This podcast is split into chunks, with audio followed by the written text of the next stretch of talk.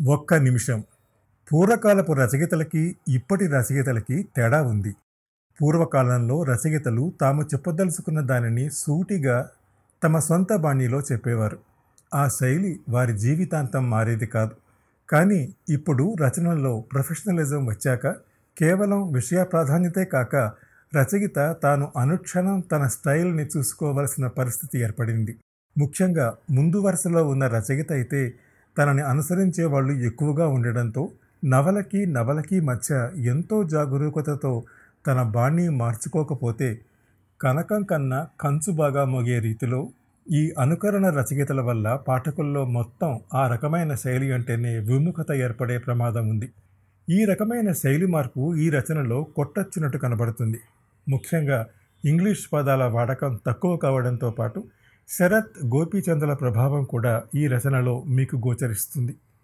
ఏ పాత్రకి ఆ పాత్ర తన కథ చెప్పే పద్ధతి పంతొమ్మిది వందల అరవై అరవై ఐదు ప్రాంతంలో వచ్చింది. నవలల్లో ఎక్కువగా రాలేదు.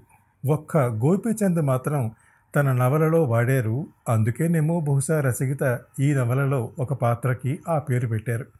ఈ రకమైన నవలా రచనలో ప్రతి పాత్రకి ఒక ప్రత్యేకత ఉండి తీరాలి.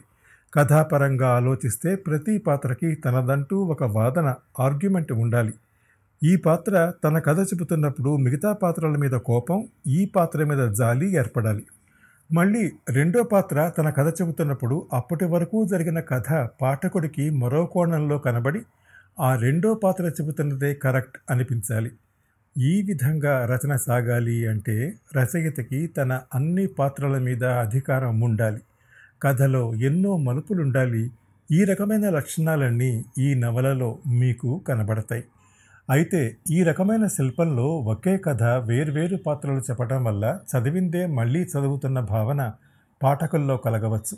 కానీ ముందు చెప్పినట్టు కేవలం కొంతమంది మాత్రమే నిరంతరాన్వేషకులుగా సాగుతారు. మిగతా వారు దానిని అనుసరిస్తారు. ఈ నవల కానీ క్లిక్ అయితే మరికొంతమంది దీన్ని అనుసరిస్తారని మా నమ్మకం.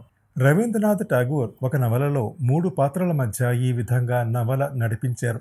అలాగే తమిళంలో తెలుగు అనువాదం కళంకిని ఒక నవల చాలా ప్రాచుర్యం పొందింది. ఆ రచనలో విలన్ కూడా తన కథ చెబుతూ ఉంటే అరే ఈ వాదన నిజమేనే అనిపిస్తుంది. వీరేంద్రనాథ్ రచనలో ఎప్పుడు గోదావరి ప్రసక్తి వచ్చినా రచయితగా ఆయన విజృంభించటం గత నవలల్లో చూశాం. ఈ రచనలో కూడా ఒక స్త్రీ విజయాన్ని గోదావరితో పోలుస్తూ ఆయన వ్రాసిన ముగింపు ఈ నవలకే హైలైట్గా మేం భావిస్తున్నాం. వీరేంద్రనాథ్ మీద ఇంగ్లీష్ రచయితల ప్రభావమే ఎక్కువగా ఉందన్న విమర్శ ఉంది కానీ మా ఉద్దేశంలో ఆయన మీద భారతీయ రచయితల ప్రభావమే ఎక్కువగా ఉందని అనిపిస్తుంది. ఈ నవలాంతం శరత్ దేవదాసు ఆఖరి వాక్యాల్ని గుర్తు చేస్తాయి అలాగే ఆనంద్ ప్రమద్వరల ఆఖరి కలయిక బడా దీదీని గుర్తు తెస్తుంది.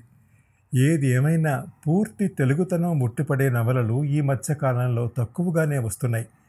రచయితల దృష్టి ముఖ్యంగా ట్విస్ట్ సాహిత్యం ఇంగ్లీషు జోకుల తెలుగు అనువాదపు సాహిత్యం న్యూస్ పేపర్ తిరగరాసే సాహిత్యం మీద ఎక్కువగా కేంద్రీకృతమై ఉన్న సమయంలో మళ్ళీ పాత పంథాలోని నవల వ్రాయటానికి వీరేంద్రనాథ్ పూనుకోవటం అభినందనీయం. పాఠకులు మార్పుని కోరుతున్నారు. ఇప్పటి వరకు సస్పెన్స్ని అభిమానించారు మార్పు కోరే పాఠకుల దాహాన్ని ఈ వెన్నెల్లో గోదారి తీరుస్తుందని ఆశిస్తున్నాం ప్రకాశకులు.